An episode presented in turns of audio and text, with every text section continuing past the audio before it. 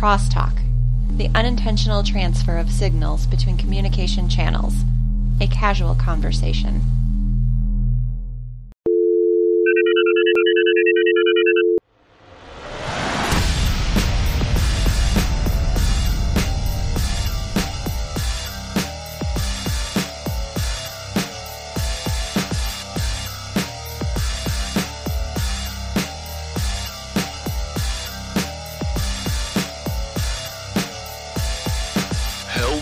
This is Video Game Crosstalk, episode 044, the monthly podcast of gamers talking tech, science, and whatever else comes to mind. I'm your host, Anthony Rossi, and with me this episode is one of the co hosts of Focused Fire Chop. Wow, I'm going to try that again. You're good. You're good. And with me this episode is one of the co hosts of the Focused Fire Chop. Focused Fire Chat podcast. Well, I'm just going to leave all those blunders in there. Green Eyed Music Lover. Green, thank you so much for joining me today. Thank you for having me. And don't even worry about it. When I was doing the pre recorded summaries, I would have to do the focused fire chat line over and over again because it surprisingly actually is a bit of a tongue twister. I was not expecting that. Like I've read over this plenty of times. I've mentioned your podcast to other people, and I've Mhm. never fumbled it. But apparently, now that I hit the record button, everything's just going to go to hell. So Oh, yeah. that's fun. It's okay. All right. So anyway, Green, thank you so much for joining me. So uh, what you been up to recently? I have been doing a lot of gaming because, you know, there's not a whole lot else to do right now. There really isn't. I have just recently. I keep dipping back and forth in and out of Witcher 3, and that's what I've been playing for the past week or so, trying to actually Mhm. make some progress in that. But prior to that, suffice to say, I got the almighty title Destiny Nice. 2. nice. That's quite the grind from what I can tell. It's it's grindy. It's not that bad, and I had like a little system going. So I've been on paid family leave for the Mhm, past two months. mhm. uh, been enjoying it immensely. But when my son goes down for his afternoon nap uh, during the Guardian games, I was able to clear out half of the medal grinds. So I was able to get half of those done during his like midday nap. And then after he went to bed, I was able to do like the other half of the medals. That's awesome. So that was just kind of my rinse and repeat for a while. And I was actually able to get the exotic machine gun heir apparent a week or so Mhm. ago. Nice. It's been fun to use that. That's actually a really good gun to use for these Seraph Tower events that's going on right now. Okay, so I haven't dipped into that yet because, as we said, it is a bit of a grind, Mhm. and I need to step away from Destiny for a little bit yeah. because it was it was the only thing that I was doing. Kind of rinse and repeat. Did all the uh, Rasputin bunkers, got all those fully upgraded. So it was a lot to cram into a short amount of time, but I was able to do it, and it was fun. Not gonna lie, it was fun, but. For me, I've been actually playing f- mainly Destiny, staying in the like PvP zone more so because that's Mhm. where I tend to enjoy myself a little bit better than just the grindy PvE. But uh, Rick, Man at Arms, convinced me to download Rainbow Six Siege. Okay. and I've never played a game quite like it. Like I've done Borderlands, I've done Witcher, Skyrim, like more of your RPG type thing, but I've never actually quote unquote done a real FPS. Yeah, gotcha. Yeah, I usually stick to the uh, RPG. The epic RPGs is where I Mhm. really develop my gaming, but never never really interest me because I tried to dive into the story, actually like work through a campaign and all of that good stuff. But you're Mhm. enjoying Rainbow Six? So far, I've only played through a few tutorials so far and just kind of basically getting the movement style down. It's a much slower paced game than what I'm used to. Really? It feels like it so far. I'm thinking. Oh, I'm thinking something else. Okay. All right. So what have you been doing? Well, you only done a few tutorials. So what have those tutorials been like for someone who doesn't play those usual FPS type games or haven't gone into Rainbow Six? So what were those tutorials like? Well, you're dealing with a lot more of a weaker character, so you're having to choose your sight lines a lot more, and that's not something you really have to do as much in Destiny in some ways because you don't have as many things to hide behind, especially on some of the maps. So the other thing that Rainbow Six does really well is it has like the barricades, like you, you had in the old Call of Duties. You can do barricades for uh, defensive things. You can break down barricades. You can break through the floor and create new sight lines. That's the ability to alter the map to suit your needs is something totally foreign to me. Yeah, that sounds like it's a whole new level of tactical planning. Mm-hmm. Because usually, yeah, it's these are the cover areas, whatever this rock happens to be, or where this signpost or tree happens to be, that's where my cover is going to be during certain phases. But you can alter all that. Like, the, I know there's the enemies on the other side of this wall. Let's make a hole in the wall so mm-hmm. I can shoot at them. So I'm assuming enemy fire also breaks down walls and barricades as well. I think so. I haven't gotten to the point where the enemies are actually doing that towards me, but I have so like some walls are plaster that you can break through, some walls are concrete where you can't break through. So it's a lot more um, awareness of your surroundings involved hmm. in this game type, which is kind of nice. Okay. Well, that sounds like that sounds like fun. Mm-hmm. maybe maybe at some point because I was thinking a few nights ago where I was in this weird funk as far as m- my mental state was, where I wanted to play games, but I really didn't want to think. And just flipping through my library, nothing really was popping out at me. Mm-hmm. Because I typically love the really involved RPGs, I'm just looking at the list of games and thinking, I don't want the mental demand for any of these right now. Do you think that the mental demand of like the PvP thing is just a little weird, or is it just like going through and just kind of going on autopilot instead of having to think of planning things I, out? I think I want to do something where I could just go on autopilot for a little while. For sure, for sure. I mean, there's all sorts of those indie games that'll let you do that. That's what I need to get into. I keep telling myself I've downloaded a bunch from the PlayStation Store mm-hmm. where it's this is the one that's free or it's 75% off, so it's only like, you know, a buck 28 off the PSN store. Mm-hmm. But I just need to actually, you know, actually play it for a change rather than just letting it sit there and keep thinking, ah, I'll get to it. Yeah, like do something with it. Ink is a really great one. That one is just like a little platformer. That's okay. uh, what was that again? Ink, I N K, as in okay. you're inking something. Mm-hmm, yeah, mm-hmm. that one is a fun splatter uh, physics type thing where you're just platforming and using your jump to create these splat points where you can actually see the environment around you.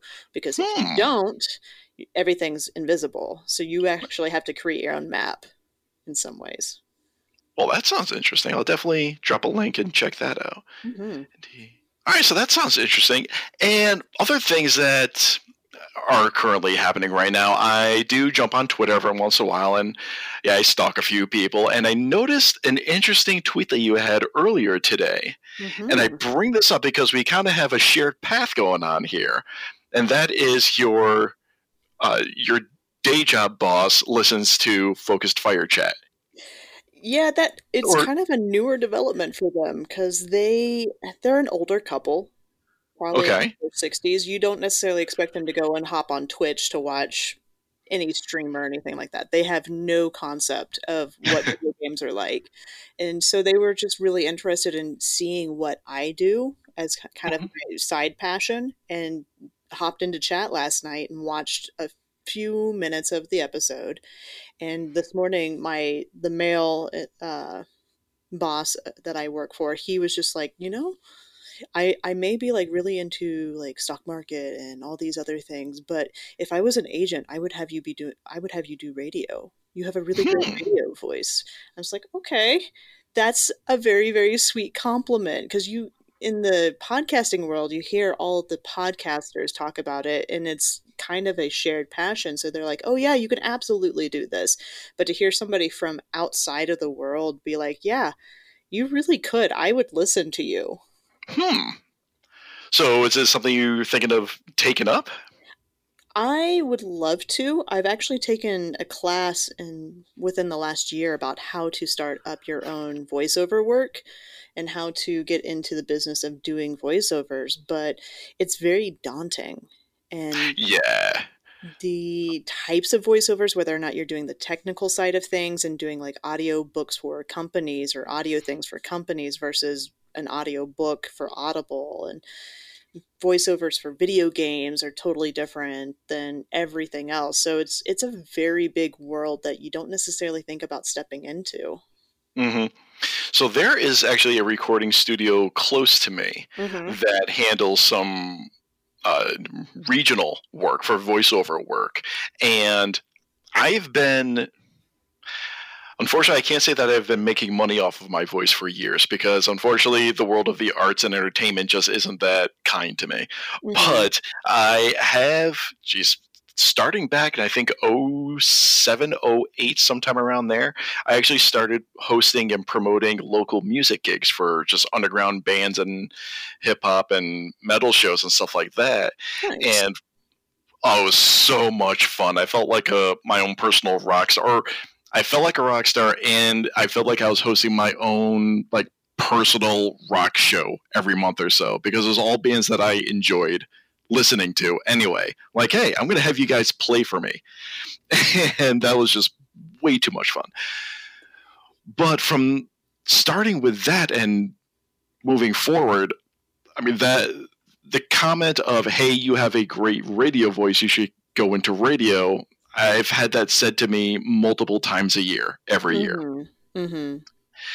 So this past March, I actually attended a, I guess I'll call it a seminar where it was hosted at this one recording studio where it was basically this is the voiceover industry. If you want to get into it, here's what you do. We can help you do it. But to really move into it, what we're going to help you produce is a demo tape that is going to be for network quality, like a professional grade uh, demo reel. And we're going to give you classes and we're going to train you on this, but it's also going to cost this X thousands of dollars as a multi part thing. Mm-hmm. Yeah. So talked about that with my wife. We're like, mm, can't really pull the trigger on that just yet. But recently, with the quarantine that's going on, they are are now offering a reduced rate for like an express thing. So it's called Voice Coaches, and they're offering a an express curriculum, I guess I'll call it, for about half the original cost. And again, brought it up to my wife, said, you know what? At that amount of money, that we can do. So go have fun, honey. Go try to pursue it. So yeah, definitely signed up. I'm gonna uh, meet with them again uh, virtually next week to do like an audition type thing, an evaluation. But one of the things that you just mentioned that was echoed several times during the little seminar that I attended was there is so I don't even know how to say it. It's so vast, so many different avenues for voiceover work that goes beyond your radio commercials or video games or audiobooks. I mean, it's all kind of embedded in there, but what they started talking about and what I'm actually interested in is corporate training videos. I would love to just be the narrator for a corporate training video and just go in, talk about whatever legalese or, hey, this is your whatever training, because that needs voice work. It does. And that's actually one of the easiest venues to break into, according to the teacher that I was working with. Um, that's her biggest revenue source is doing that. And she has her own home studio that she works out of. Okay. So- So actually, when I spoke with the people on the phone a few days ago, uh, I mean, sure, I might be able to pull something. I might be able to build a little home studio somewhere, but being that their studio w- is so close to my house, hmm and at the same time, my dogs were barking in the background as I was trying to talk to them, I said, uh, "I'll come to the studio Yeah. and do the recording." if you absolutely have that available to you, why not? Like if it's Oh, right there, use something that's pro setup instead of trying to design because designing your own home studio to the quality that they're looking for is hundreds and hundreds of dollars. Oh, Easily. easily. Yeah, like I stepped into the sound booth and it was definitely professionally designed with the polygonal pads all over the place. And I had this microphone in front of me Mm-hmm. and it had like the the rubberized outer layer on it, Mhm. but it was the size of a basketball. Mhm.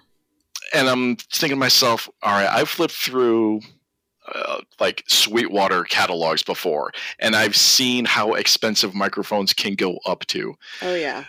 I'm willing to bet this thing far exceeds my blue Yeti that I have sitting next to me. Oh yeah, it's going to be omnidirectional just like a Blue Yeti, but it's going to be way way more sensors. You're going to get a lot more depth because it's going to be way more sensitive. So the microphones that they're using are probably 2 or 3 grand easily. Oh, easily.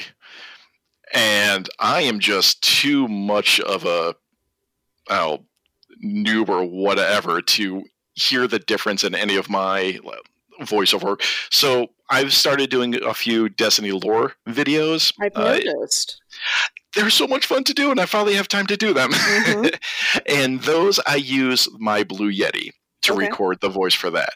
But right now, I'm actually using a Corsair headset to do the podcasting stuff because f- for a podcast,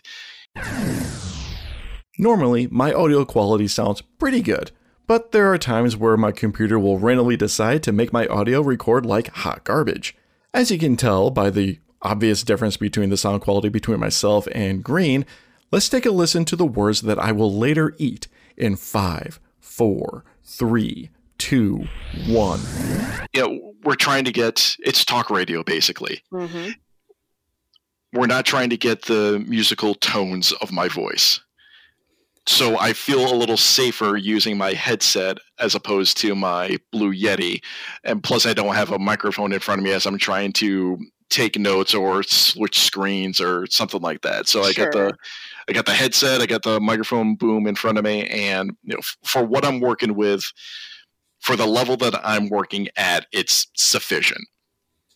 The I mean microphones are all going to have their various things. The the big thing to remember if you're starting if you're a new person and want to start a podcast or anything like that is to fine tune your settings in so much as how much background noise you're getting, how hot the microphone is. Yes. takes so long and it's constant. Like I have to constantly go back in and fix this microphone that I'm using for the show because it is a dynamic microphone, just a very singular, um, like a handheld mic, what most people would use for singing.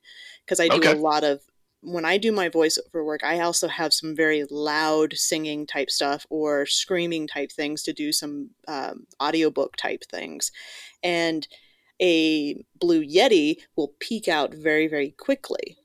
Whereas Mm, a okay. handheld mic oftentimes has a little bit more flexibility to take those sounds.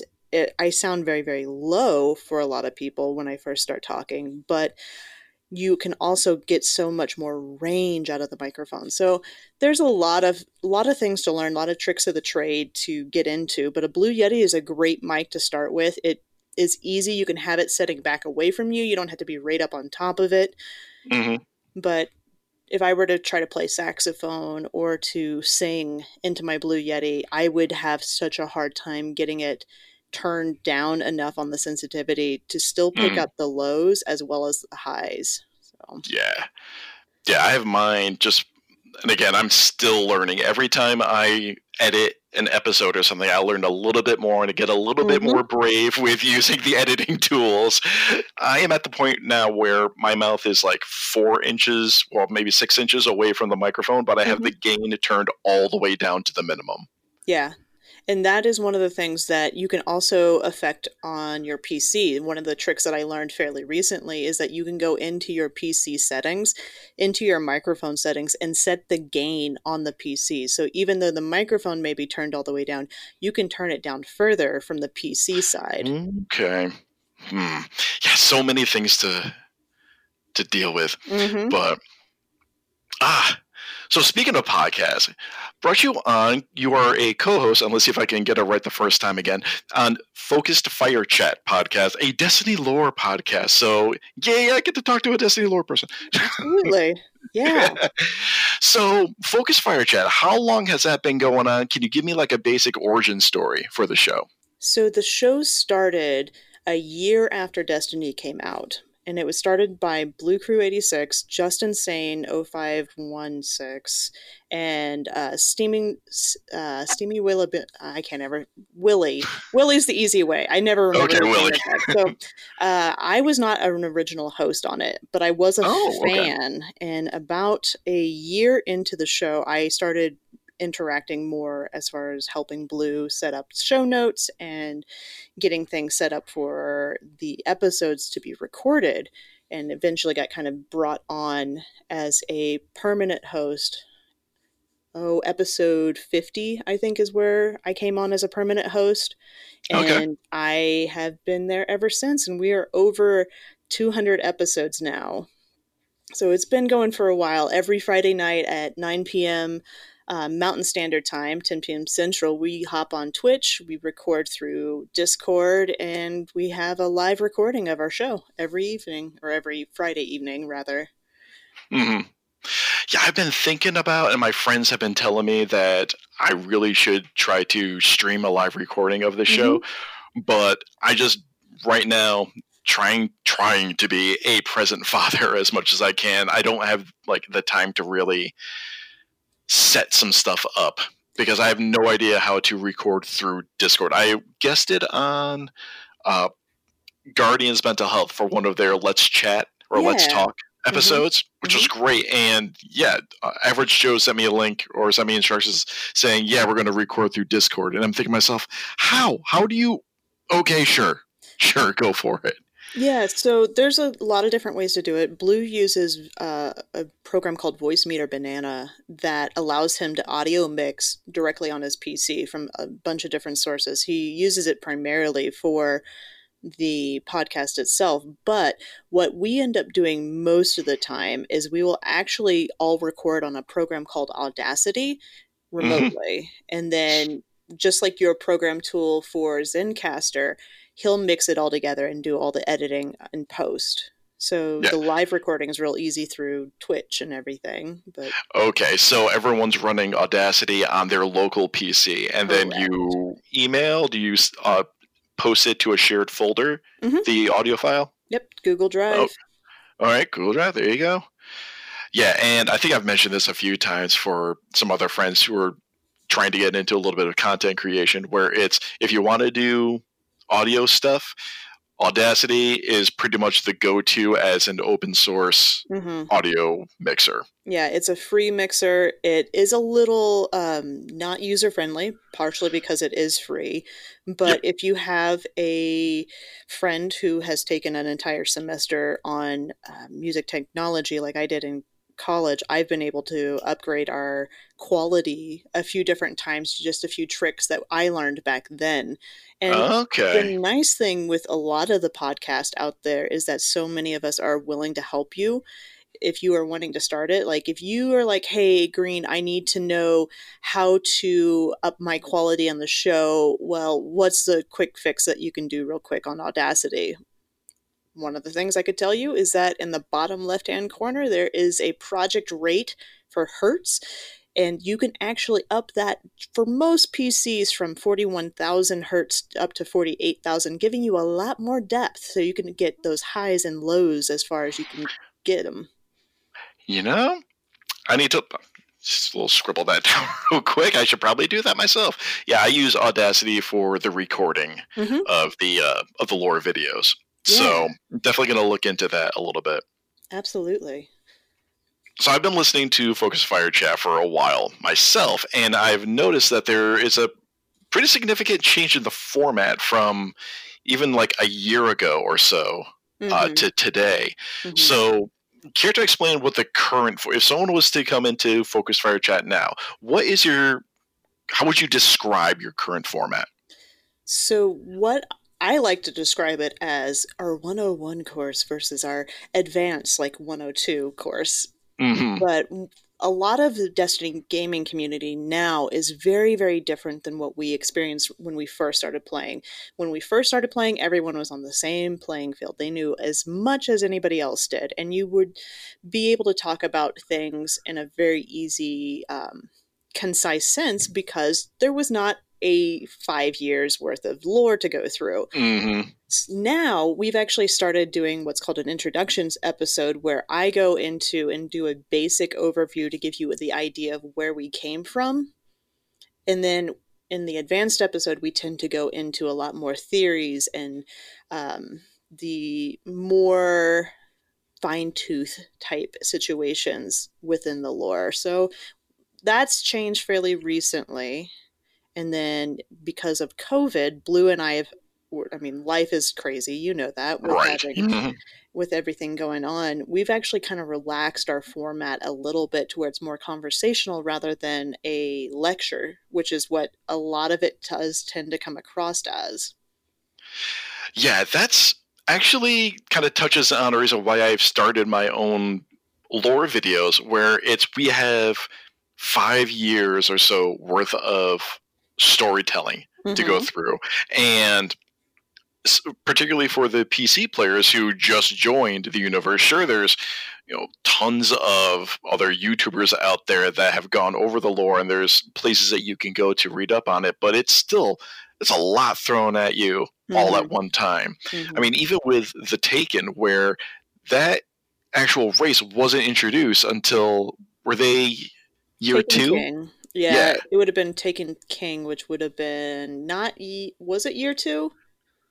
Because we had Dark Below, House of Wolves. Yeah, Wolves. yeah. Okay, so it was like year two. So we had Mm-hmm. an entire year of Destiny without that race, which is now just one of the like vanilla races at this point. hmm So and, and there's a lot that goes into the Taken. Like there, there's a lot going into why those enemies have a shadowy, you know, starlight dark appearance about them. hmm there's a lot going on there. So what I'm actually trying to do is I'm kicking around ideas of just rehashing old lore, but through the lens of what we know now, type of thing. Yeah, absolutely. And so, of course, I have to start with the Books of Sorrow. That's the first thing I got to do. Okay.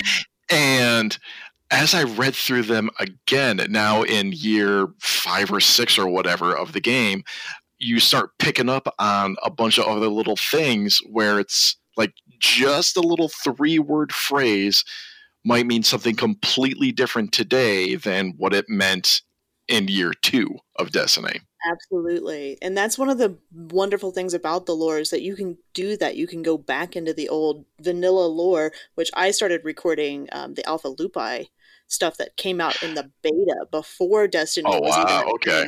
So there are little tidbits and threads within there that actually hints at Oryx or Calus, and you're just like, how did how did the writers weave these things in throughout this entire story and eventually come up with what we have today?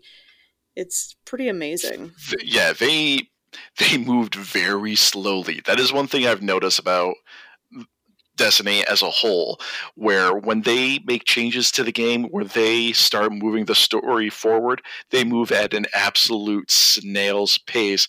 But at the same time, that also ensures that they're able to weave these old bits into the present day, and it keeps everything kind of coherent, if you will. Yeah, it does give it a it, the beauty and the problem with the Right. way that it's done is that all that lore is not necessarily in game.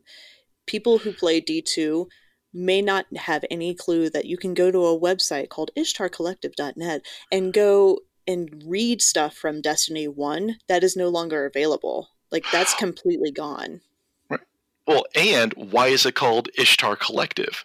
Hmm Yeah, so going into the lore on that, there's so Right. there's so much there. There's so much to dig into. Fellwinter's Lie, the gun that we're getting that we're working towards. There's a history with that gun. Fellwinter actually killed a warlord and his ghost using that gun. You know, I was just on Instagram flipping through some Destiny posts, and there was a little bit of discussion like, what actually is Fellwinter's Lie? Why is it called Fellwinter's Lie? And it's like, I'm. I don't think we actually know definitively what the lie actually is, do we? We don't have the confirmation of what the lie is. We think we know what the lie is with the data mine that happened fairly recently. And it's actually, the book is available now. We just won't actually get it in game until we unlock the quest fully. But that story that's coming up, Okay. we think is the Fellwinter's Lie. Okay, so I have not read that Correct. little data mine yet. Mhm. So I'm going to avoid spoilers. Yeah. I'm not gonna. I won't. I won't spoil anything for anyone. Okay. Okay, so that's information is forthcoming as to what that lie is. Uh, so, how has your experience with the Destiny community been uh, since you've been on this podcast? It has kind of been a whirlwind, to be honest. I wasn't expecting. All I really wanted to do when I started working with FFC was to tell the story that I'm also passionate about and tell it in a way that is funny and informative and a way to reach out to community members who may not want to go and sit and sift through hours and hours of lore to mm-hmm. find these different notes and threads. And from there, I've gone from being a just a basic teacher, music teacher in Kansas to pretty much do, uh, not quite doing it full time, but I could theoretically shift over to doing it full time if I really wanted to, even though we're a non-profit podcast if that makes sense like Mhm. so it's it's taken over quite a few uh, few hours of my life in some ways, but I've been able to meet multiple devs. I was on the lore panel at Guardian Con with the writer who writes for Shaxx, Jonathan Toe. Oh, nice. Yeah, so he actually wrote for Shaxx as well as Drifter, and we got to have a conversation not only on the panel but also kind of behind the scenes before the panel. We got to kind of pick his brain a little bit um, with Byf and Myelin hmm and Beard, and uh, just it was really really nice to be able to step up and talk to the devs directly because these people are the ones providing all this entertainment and finding out how they work not only as a team but also just individually and how they stepped into the process and how people who may want to step into the process could theoretically do that. hmm Wow, nice. Mhm. Yeah, that is definitely something, again, to kind of piggyback off of that comment where I haven't gotten too deep into the gaming community, but I have gotten deep enough. And I've been able to, through this podcast, talk to some amazing people. So just just the online communities, if you could find a good one, it is such a rewarding experience. And to hear that you were able to get onto the lore panel at GuardianCon, that must have been an absolute blast Oh yeah, to be a part of. It is a, it's a lot of fun, and we've been able to do it every year the lore panel's been around, luckily. But the the thing that I've loved the most about being able to be a voice for the community or being a quote unquote voice for the community is meeting the different community members out there. And one of my kind of side pet projects that I love to do is I try to find people who are not necessarily the big names. I'm not looking for people who are on um, the Des- Destiny Community podcast or anything like that. I'm going to find somebody who is in Austin, Texas, who used to be a clan leader and befriend them and kind of help them grow their own story and grow their own communities. It's it's one of those weird things that you can do in the Destiny community that I'm not sure you can do in a whole lot of the others. And you know, I think I've had my own theories about this. They're completely unscientific and completely untested, but the Destiny community seems different to me right from the beginning, and I think it has to do with there is such an emphasis on cooperation in game. Where it's not so much head to head, it's not so much a competition all the time, except for PvP, obviously, because that's just the nature of you know, PvP gaming. Mhm. But strikes, raids, public events, matchmaking on like all the activities, it's heavily focused on you get into an activity and you're going to get match made with random people Mhm. and you have an objective to complete. And for you to succeed, you have to make sure that everyone succeeds at the same time. And if that isn't your mindset, then you're probably not going to enjoy Destiny a whole lot. So that taps into a very specific, almost niche, a very uh, subsection, subculture, not sure, sub whatever of gamers where they're predisposed to be a cooperative group as opposed to a individual mindset. Does that make any sense? It does. And there are aspects in the game where you can be that hyper aggressive um, type character as well within like the PvP setting, right? You have the mm-hmm. trials mm-hmm. PvP, uh, PvP setting where everybody is very high energy or high energy, high tension, high um, just stakes that you're going mm-hmm. into. So you're going to get a lot more of your sweaty, uh, and not to diss any of the communities out there, but just more of that setting where you kind of a little bit more uh, aggressive, mm-hmm. antagonistic. You're going to get those kind of settings there. Of course. But I think within the way that Bungie has designed this game, it is a primarily cooperative game. There are still aspects of competition built into everything. I mean, Guardian mm-hmm. Games was a big uh, reveal in some respects on how toxic even our community could become. Yeah. Yeah, because, that got toxic real quick. Yeah, and it's one of those things that it it really shows that within the primary base of how Destiny was designed that it is it it tries to foster community. It tries to build up community and cooperation. That Guardian Games aside, that was probably not the wisest choice on how they did it, and I'm I'm sure Bungie has learned a lot. Oh yeah, and so oh, yeah. did a lot of community members.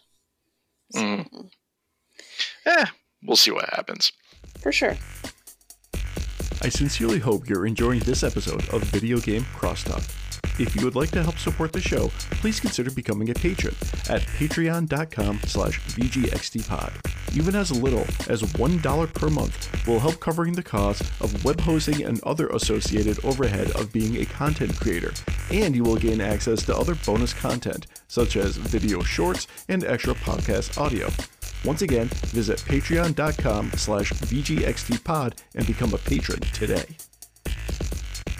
Moving on away from the gaming for a little bit, there's a lot of stuff going on in this world, and I try to make this podcast more of uh, gamers talking about things. Mm-hmm.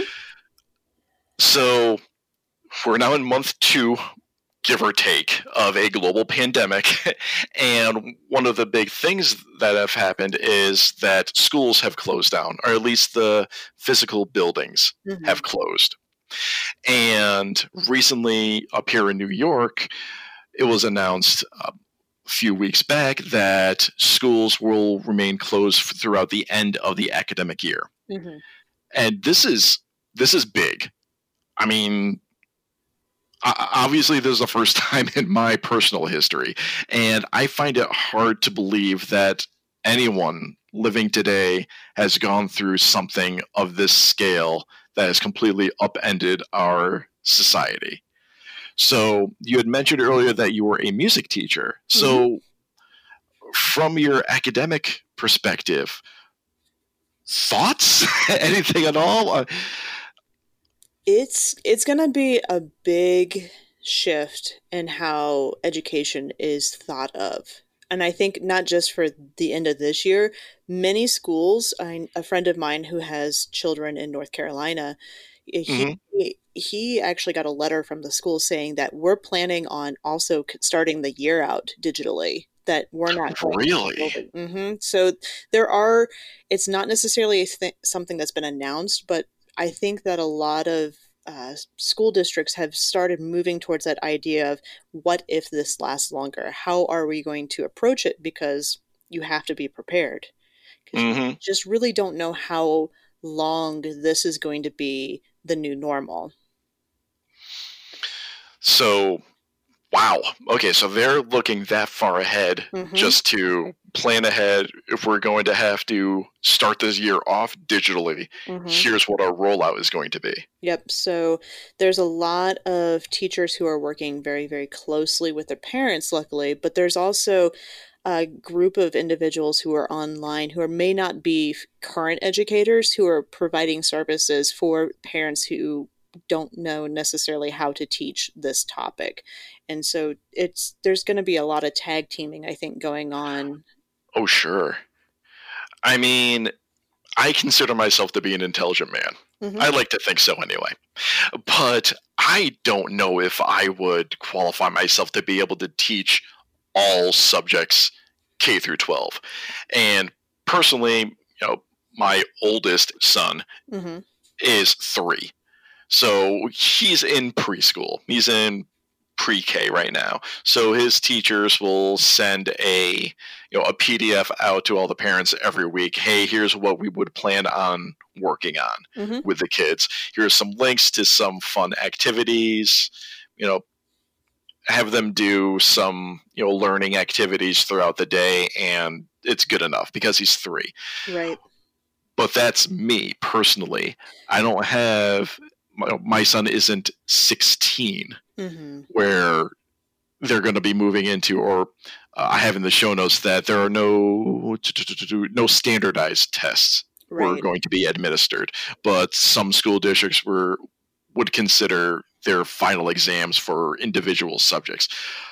I don't know if I have the confidence to be able to teach my children just throw it out there western civilization or history to the point where they would be able to pass a standardized state test. Yeah. So it's that's got to be real tough on parents. I Uh, don't. I don't think standardized tests are necessarily something that they're expecting because I know that within the the Kansas school districts, they actually, Okay. I believe, they canceled the standardized testing. Okay. Likewise in New York. hmm So that I don't think you can expect students to be at that level. I right now I really feel that there's going to be a movement a move away from teaching children what to think as in this is the fact this is the fact this is the fact this is how you do this and Mm. rather in moving into how to adapt and to create to be more creative to analyze this information and I really hope that's something that has been kind of in the background of education for a real long time of how do we teach quote unquote to the standardized test, but also teach students how to go out and find their own information and how to not only take that information, but move past that information. Oh, I would love it if we could move in that direction Mhm. because so my undergraduate is actually in technology education. Very good. Yeah, oh, so much fun, but for reasons we're not going to get into today, I moved into industry rather than going to get to education. But besides the point, I still have a lot of friends who work in various capacities in different school programs and school districts. And I, you know, because it was an interest of mine, I keep up to date on some education news and development. hmm And every time I hear something about standardized tests somewhere in the country, I think to myself, this model has been proven to not be the most effective. Why do we keep putting stress on these standardized tests? Can we please move away from them? You know why, though? Measuring intelligence and measuring academic proficiency is very difficult and Very much so. very very difficult not only for people who are in education to understand but also more so for politicians so standardized testing is an unfortunate result of the government in a lot of ways wanting to understand where our students are at so we can say that we are first in the world on this Right. and that is a, it's just a unfortunate circumstance because of how it's so forward and the government really wants to know where everybody's at it's not a bad thing to know where students are at but it's not being done correctly at, in my personal opinion Mhm. at this point Mm. Right. And that's the back and forth because, again, I, anyone can see the value in tracking progress, Mhm. having some type of defined, definitive number where you can make assessments, you can track progress, you can track growth or lack thereof, just Mhm. because that's how tracking works. We want to make sure we're getting the most efficient result. It's just the human side of it, if that's the right term, where it's we're we are teaching very low level in Bloom's taxonomy. right you're getting that very basic this Right. is the facts. You're not getting into that higher level of thinking. But the thing that I find most interesting is that your what would be called specials, your music education, your sports education, hmm your technology education, all of those things oftentimes provide a venue for teachers to teach students how to creative, creatively think and work together, right? You have the social structure of a choral setting or a band setting where people of different instrument types are working together or voice types and they have to work together not only listening to the input of the those around them but watching visually the input of the director at the front they have to be at that higher level of understanding to know what's going on that's Oh, absolutely. totally getting missed now because there is no availability for group settings because Mm. of covid You know, I, and that's something I had not really considered. I've been thinking much more on like the physical sciences hmm and other subjects, of like the core subjects, how that was being handled. But yeah, I had not considered. Yeah, athletics is just done. right I, athletics in its entirety is just done. Yeah, Uh, music ed- music education right now is on a huge standstill as well because of it. You can't do choir over a Zoom meeting or anything like that. No lag and latency is a Mhm. son of a gun Mhm. in online settings. hmm So the thing that the everyone gives specials a bad name because it's like it's not a core thing that people need to know, but the skills that are involved with choir, band, sports, tech, even the technology side, when you're creating those, whether or not you're doing slideshows or you're creating programs in school, the creativity side of it, the kids are missing out on it right now because they don't have access to work in a group setting like that. hmm Oh yeah, and I was in my high school had a full marching band, and we went around the the Northeast and you know field show competitions. You know, I ran track every uh, season while I was in high school.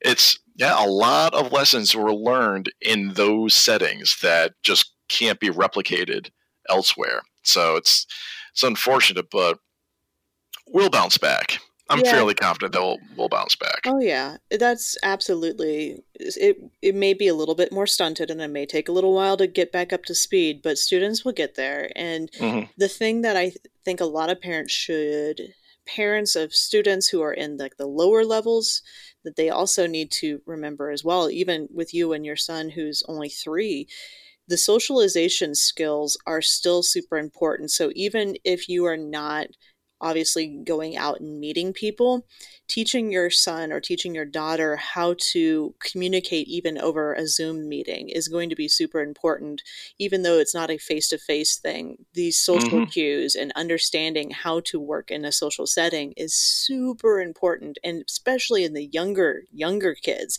Uh, obviously, teenagers are their own little breed, but Mhm. young young students that's so crucial kindergarten is oftentimes an entire year's worth of learning how to work together in groups Yes, yes, yes. And I try to stress this with friends or family because part of, even as a technology teacher, I had to take quite a few psychology and behavioral development courses, few Mhm. behavioral psychology courses. When they're this young, in the kindergarten and pre-K age, this is where they're learning social norms. mm-hmm. This is where they're learning how to be a proper citizen, how to be a proper person, how to interact with others. This is where social norms are being established. So it is super important to maintain proper modeling and proper I don't want to say instruction, but proper guidance for all of that. right and you mentioned modeling that's actually something that i think a lot of parents don't realize how much is impactful to their kids. Mm, the way you act at home whether it, the way you act at home within a teachable setting let's put it that way. If Okay. you're working on teaching a your child something or you're working in a group and you're trying to teach them something model what you would want them to be able to do.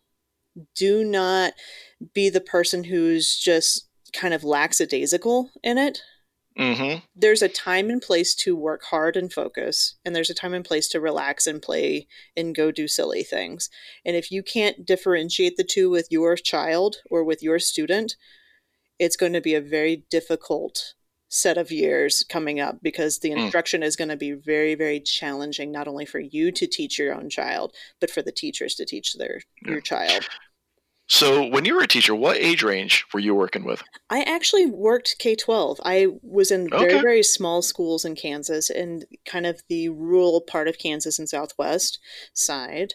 And I taught uh, K through 12 uh, elementary music all the way up to high school choral. Nice. Mm-hmm. So, you got the full range of all the development cycles and phases. I did. I really loved the little ones. Those were the ones I loved working with the most as far as like teaching side of things. But the- Okay. the junior high, high school level was actually a lot more fun to watch the personal growth of the students. Nice. Mhm. Okay, moving on into some science and geekery stuff. So, this is kind of a bit of a throwback article. This came out a little while ago, but it's definitely worth bringing up because it incorporates both video games and science. So, recently, as a free update to Borderlands 3, there is currently a mini game in there, and it helps you uh, work out the gut biome. Mm-hmm. So I was able to play this for a little bit, strictly like I specifically went back into Borderlands 3, specifically for this activity. And this is pretty cool. And it all just works out amazingly well within the Borderlands universe because what you're doing is you're playing this little game. And it's a very simple game. It's basically lining up colored boxes to get them aligned in certain rows. And of course, I'll have the link in the show notes so you can see screenshot, screenshots and such. But this is what I find interesting is this is not the first attempt at community science. Have you ever heard of folding at home? I have not, but I've, I'm familiar with the concept. There's a few mobile games that do the same thing where the game is used as research. Okay, well, we're, can you remember any of them off the top of your head? There was, oh gosh, what was the name of it? It was a tap based game where you were tapping to create a genetic diversity within this biome, but I do not Okay. remember one off the top of my head. I have to look it up. All right. That's fine. Uh, If you can think of it, shoot an email or something over to me. I'll uh, drop it into the show notes. But what's great is so you're lining up genetic sequences, and in the DNA realm, there are the, the four letters, and oh my goodness, I'm forgetting what those four letters are right now. Well, oh gosh, within the RNA and DNA. Yeah, it, Yeah. R is one of the letters. I'll uh, slide that in a little bit later. But each of those letters are represented by one of the playable characters within Borderlands, and the object of the this little mini game is to shift around the character icons so that they line up with one of the icons on the side, and you score points by getting as many character tiles in the assigned horizontal line as you can. hmm And what is great about both the mobile games and few others is that gamers will do all sorts of stuff to get in-game loot, won't we? Oh yeah. We will do all sorts of stuff.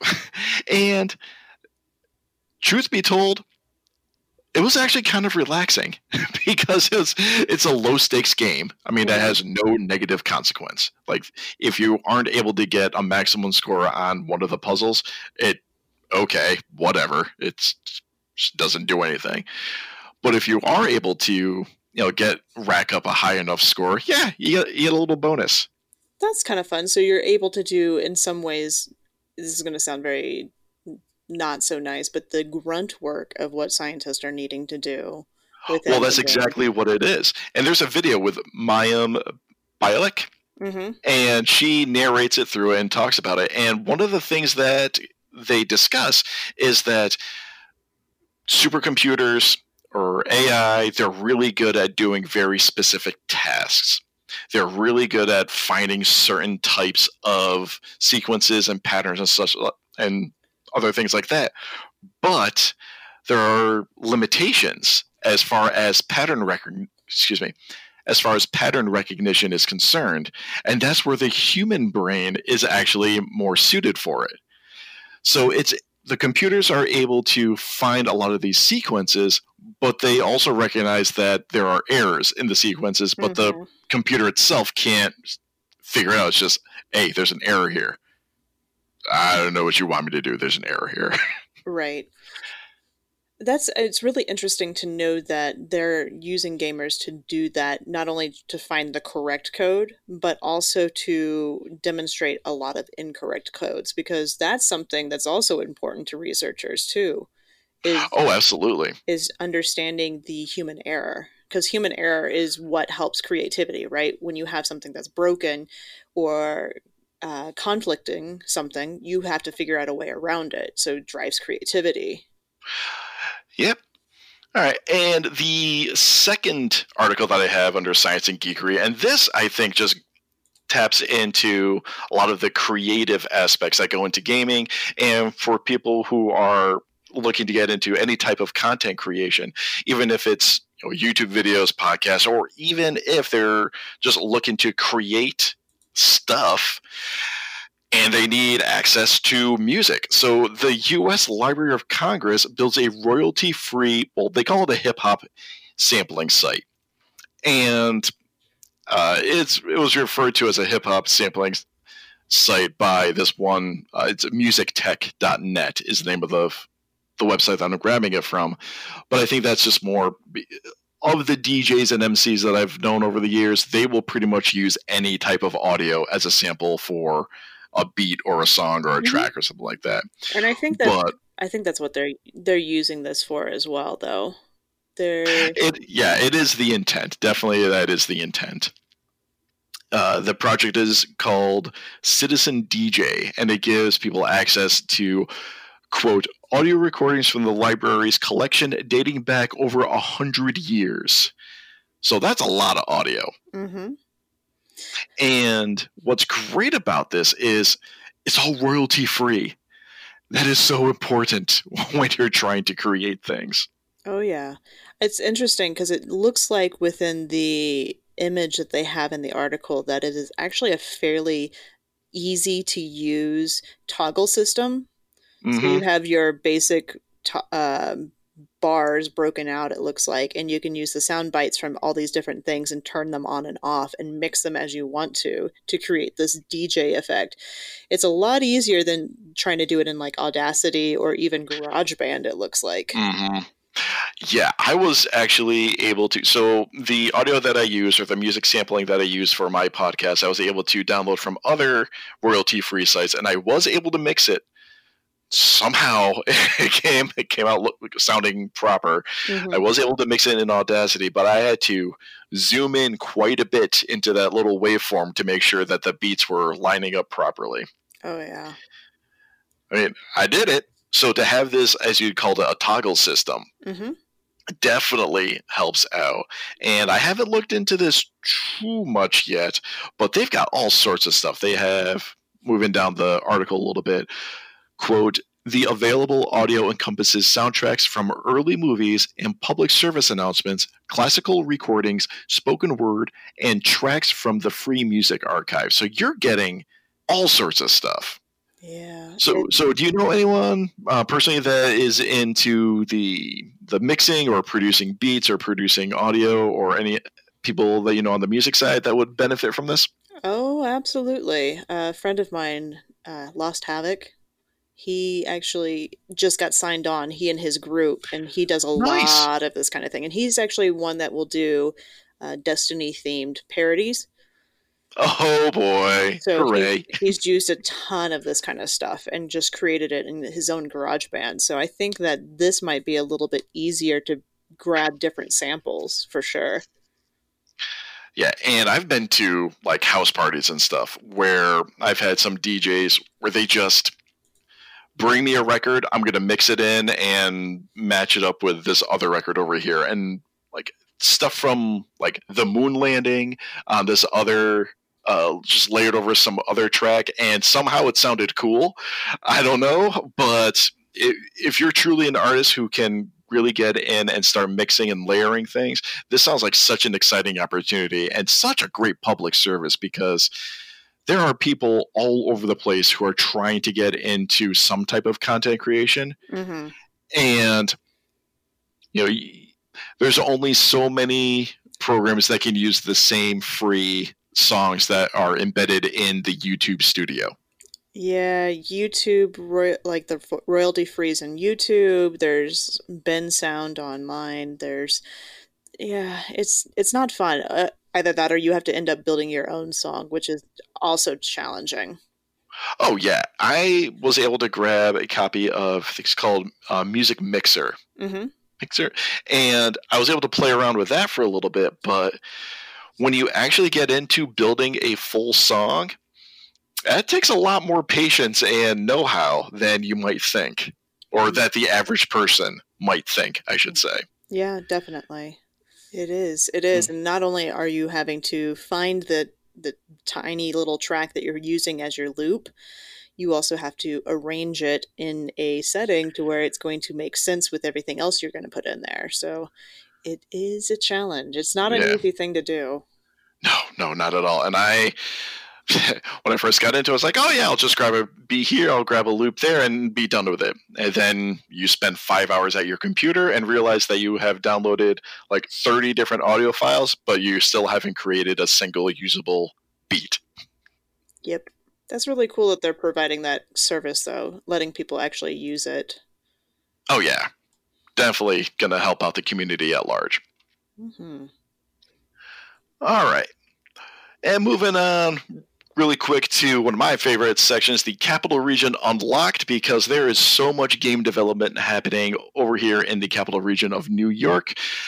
Big news recently came out, and over at Vicarious Visions, which actually the Destiny community should be somewhat familiar with, as they helped out uh, Activision quite a bit with a lot of Destiny content, Tony Hawk Pro Skater 1 and 2 is coming back.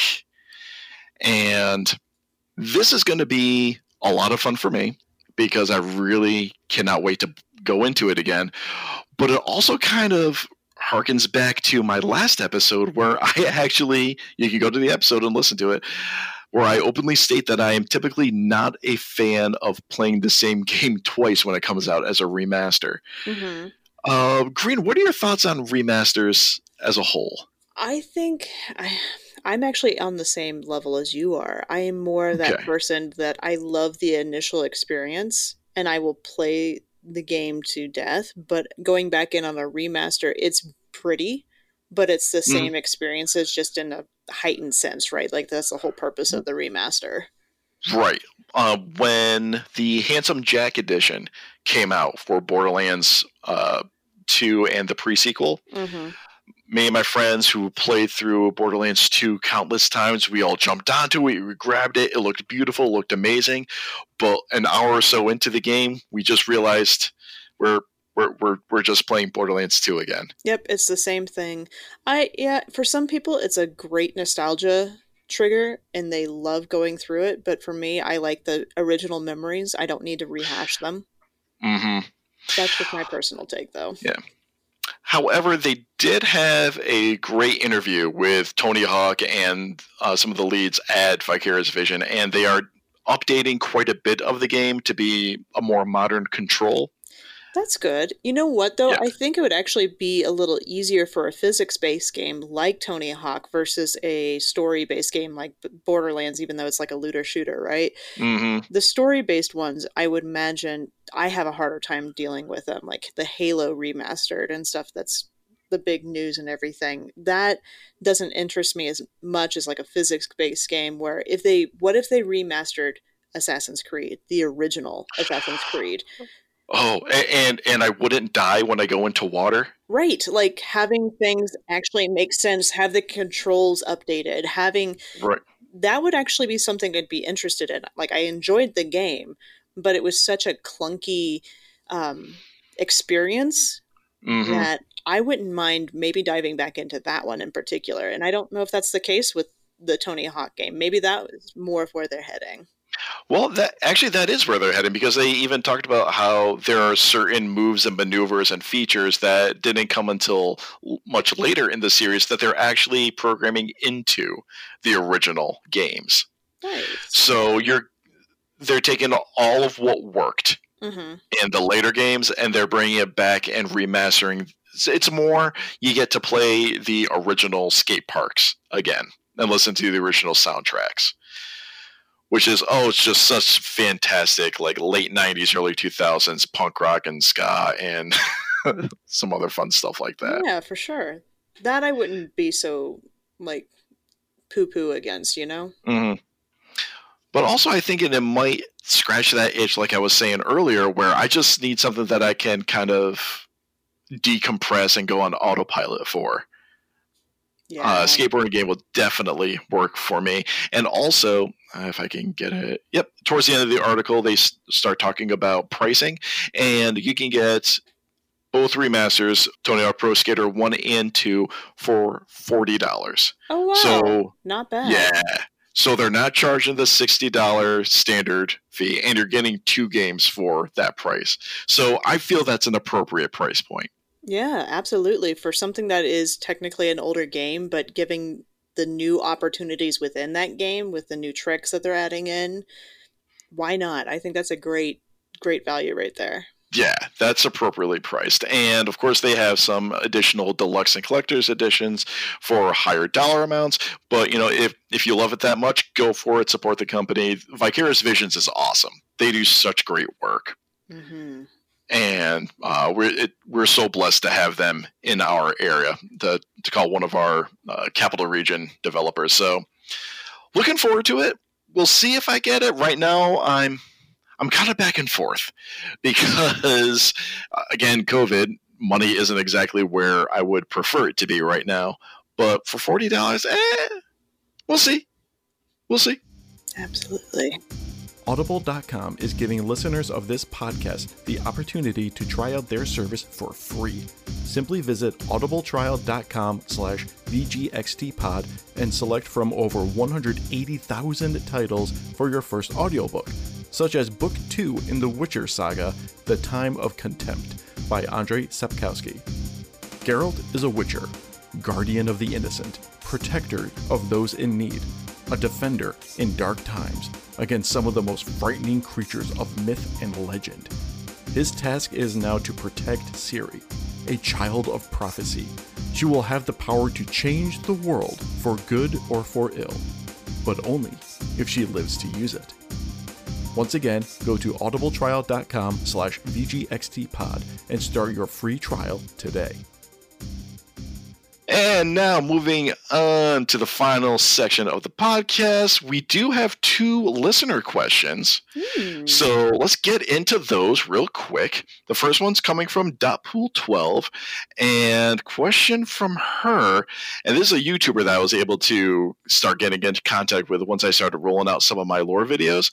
Uh, she is one of those people who is new to the Destiny community. She's within the past, you know, several months she got into the game and again there's a lot going on yeah. not all of it makes sense so from dotpool 12 the question is why the traveler came and why the cabal haven't completely wrecked it by now Okay, so one I can answer, one I can't.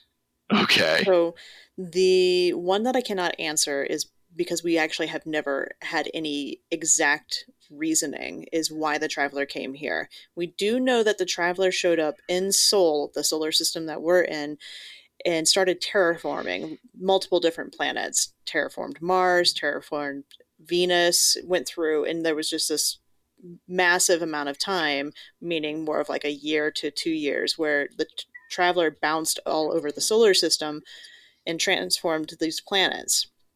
Why it came to our solar system, we don't actually know that answer yet. hmm Now, i think it's just random happenstance because if you look back into some other lore entries the traveler just kind of went around the universe at large kind of blessing various species and the the darkness was always kind of hot on its tail mhm. and thinking back to the uh, the forsaken quest where you get your uh, middle tree uh, subclass Mhm. where you hear the whispers where uh, something to the effect of "Have I finally found my champion? Will you be the one to defend me?" Well, there there is that. So if we go, if you want to go really, really deep into lore, Maybe. the motivations aside, right? Like motivation for the traveler aside, you go into the book The Unveiling, right? That's the book Mm. we got in Shadowkeep whenever you were completing the Eris Morn quest. Unveiling talks about how there were original two. You have the winnower and the gardener. Right. The traveler is the gardener. They're the one placing the pieces on the this playing board, and they have what's called the flower game, which is actually a real thought game that is out there that you can play, and it is a game of evolution. And there are only certain rules, and you have to follow the rules. Throughout unveiling, you have the moment where the traveler, in some ways, breaks the rules and steps outside of the game and thus begins the real game. And the traveler is going around and planting these seeds to try Yes. to beat the winnower, who is the one who's trying to cut the seeds and to get rid of them. So the traveler's trying to figure out who can actually win the game for them. Right. And I think, you know, as far as coming into the Sol system, I think we were just, you know, next on the list or the next, you know, proverbial town that they came across while traveling through. hmm Whether or not that's the actual motivation, we don't have confirmation. But Okay, I will agree with that statement. And as far as the Cabal, haven't uh, completely wrecked the Traveler? So the Cabal are the Red Legion is the only thing group of the Cabal that are interested in wrecking the Traveler, and it's mostly out of revenge now.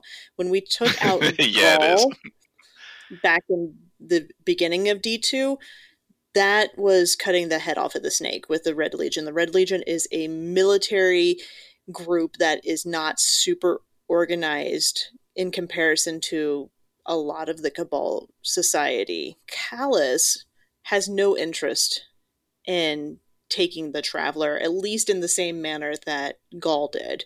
So, Mhm. right, that's the reason why the Cabal have not taken over that whole thing. The Cabal that we're fighting against the majority of the time is the Red Legion. They have no leaders that we know of stepping up into the role that Ghaul was in or that the um, Praetoriat kind of Mhm. encompassed. Is, oh, I'm forgetting the name of the daughter, the heir apparent, Mm, blatantly. Mm-hmm, mm-hmm. Is she going to be stepping up for the Red Legion? Do we know? Or is that more like the Cabal at large? She was part of the conspiracy group that ousted Calus back in the day, Okay. right? So there's a theoretically she could. They that's a tendril that the writers could eventually go down, but I don't know if they're going to. Okay. Because she definitely has aspirations. I Mhm. mean, Oh, that is yeah. blatantly obvious. that that's not even like, ooh, conjecture. Maybe I can piece. No, it's blatant. Like Yeah. that's that that big time motivations coming. So yeah, in in short, the Cabal haven't wrecked it by now because yeah, the Red Legion under Ghaul were the only ones that were really aiming for it, and now it's just. Mm, Calus has no interest. He's going to go back to the edge of existence, edge of the universe. Yeah, if that's actually still Calus at this point. Well, I've yeah, I, I've got some spin foil theories on Calus that I need to you know gather proper notes for so for a future video if I can get enough to make it sound more academic and less ramblings of a Mhm. madman that's reading between the lines too much. But okay, so that's that question. Next, the Destiny Addicts podcast asks, "What is the sexiest piece of lore that you have come across?" You know, there's actually a lot more hints at quote unquote sexy things in Destiny than a lot of people realize. But I think the may not be the sexiest, but probably one of the biggest revelations that I've had recently is within the Lore Network, the group that I work with with Blue.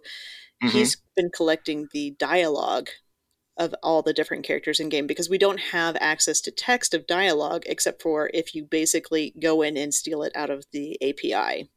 Mhm.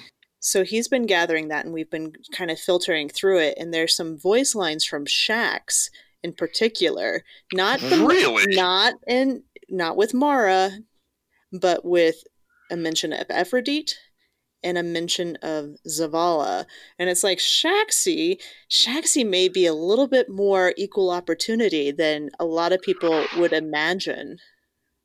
Really? Yep, that is the big revelation recently. It's not super, super heavily handed, but it Okay. there's hints at it. It's like, oh, Shaxx. Shaxx likes to um, go both ways on that level. I can dig it. Good for you, Shaxx. Oh boy. And I have a link that I threw in there because it's just normally when you go through strikes, you you load in, you kind of chuckle along with some of the dialogue that happens, and you pretty much wherever the waypoint is, it's go here, kill everything. hmm But recently, I was listening to this for one of for some gameplay uh, background footage, and I hear the spider cite this line when talking about uh, the strike. hmm "Quote: Two star-crossed lovers have sullied my shore. hmm Our old friend the Mindbender, may he rest in pieces, and in Anan, the Hive Brood Queen, traitor to her kin." And I Mhm. it just like it, it tweaked my mind thinking did the mindbender get it on with a brood queen Yes, actually, that is confirmed. That is an actual thing. There is cross species trying to cross species pop uh, propagate within Destiny, which is terrifying. Which is also why we go and take out the Brood Queen. We get rid of her Right. specifically because of this. But yeah, that the Mindbender, the little dreg that fell into the Hellmouth and fell absolutely in love with the Hive, fell in love with the Hive.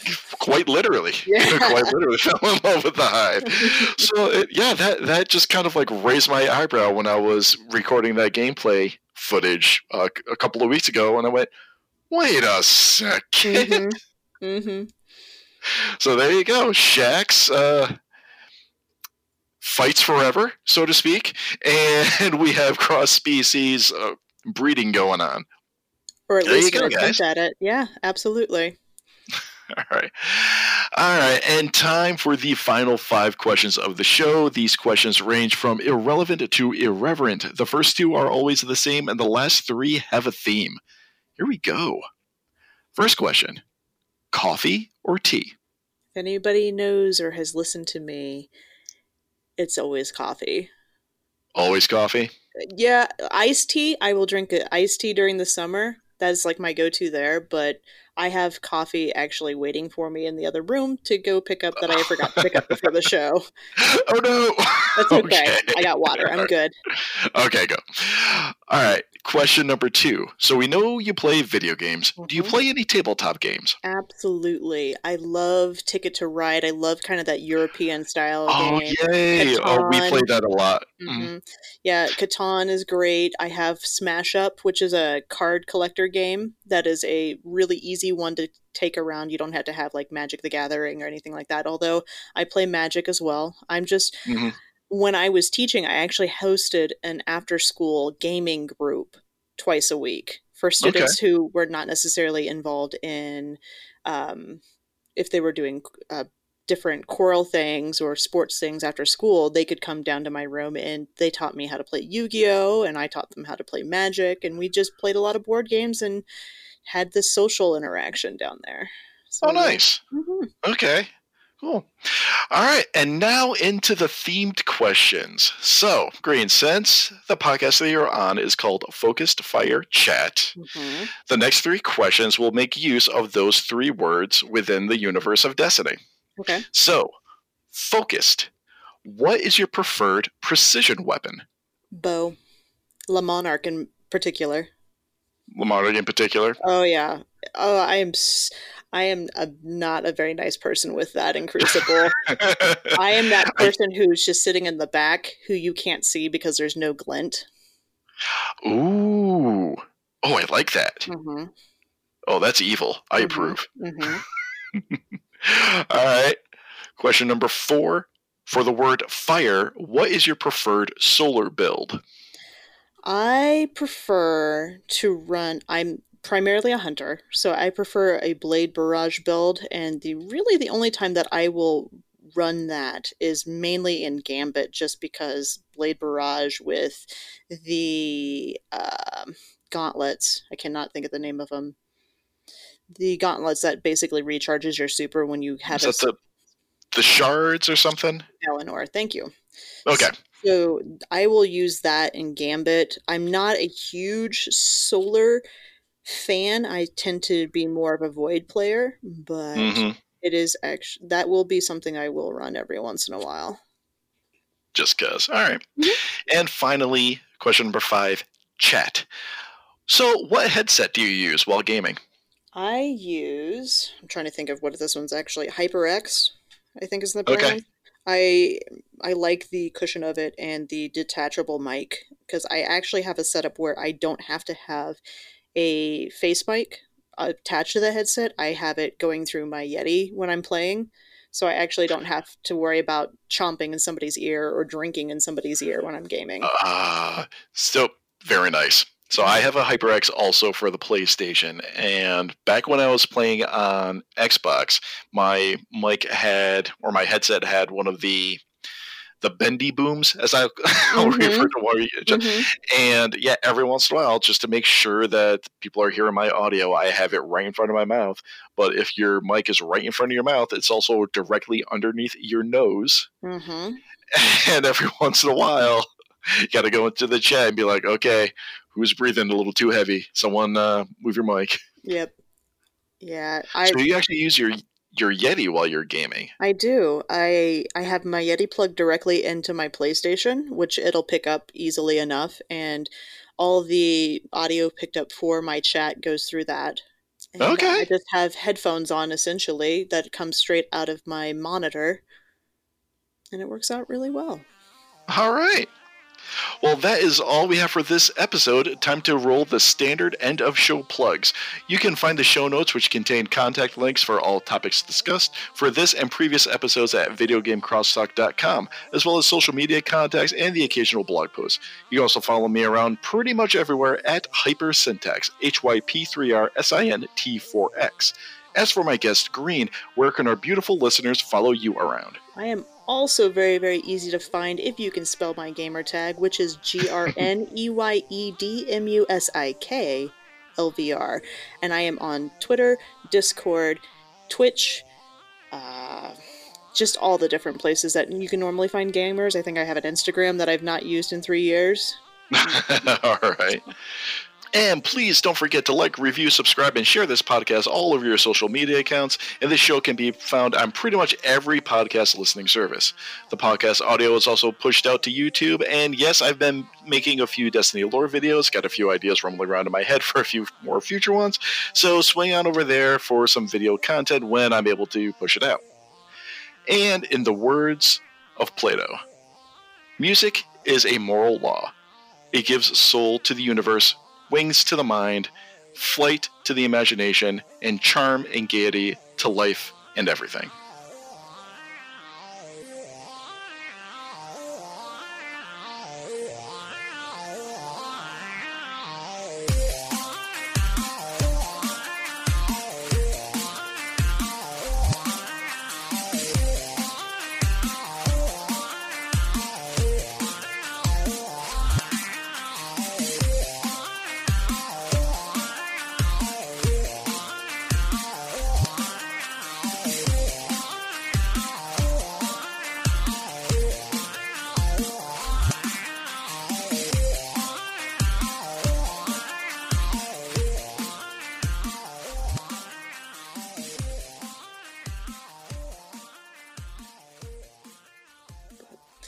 Sorry, I was reading something. You're good. I was actually going to shoot you a title of a book that you might find very interesting. Okay. it's um not this is not necessarily something that would be super related to this podcast but Mm. that book that i sent you in the chat is a psychological and um, sociological read into why gaming is super important in how society use games since you're interested Okay. in the sci- sciencey sides of things this is Oh, more absolutely. the psychology and sociology aspect Okay. Yeah, I've watched a few TED Talks on games. And I think one of the best intros that I've seen as far as a, a gaming TED Talk was uh, this woman, neuroscientist, talking about how games can enhance uh, your mental abilities and stuff like that. And she said, okay, first off, we're going to drop what I call the bar talk. No, playing 80 hours of Call of Duty every week. No, that is not good for you. No. I'm not going to pretend that it's good for you. But- Stop that. Right, but in this this book in particular, she talks about how a society back in I, I want to say it was like ancient Rome or ancient Egypt that was going through a um, a drought, which led to a famine. They use games as a way to, in some ways, pacify the masses, so they were able to sustain within a setting with not having a whole lot of strife going on because of gaming. They were able Yeah. to use games as a way to pass the time, kind of like we're doing right now with COVID. Mm, yeah, yeah, that's yeah, that that's all over the place. Where it's like, yes, it's okay to play video games right now. Everyone's bored. It's okay to play video games right now. Yep. Cool. I'll definitely look into that. Mhm. Let's see.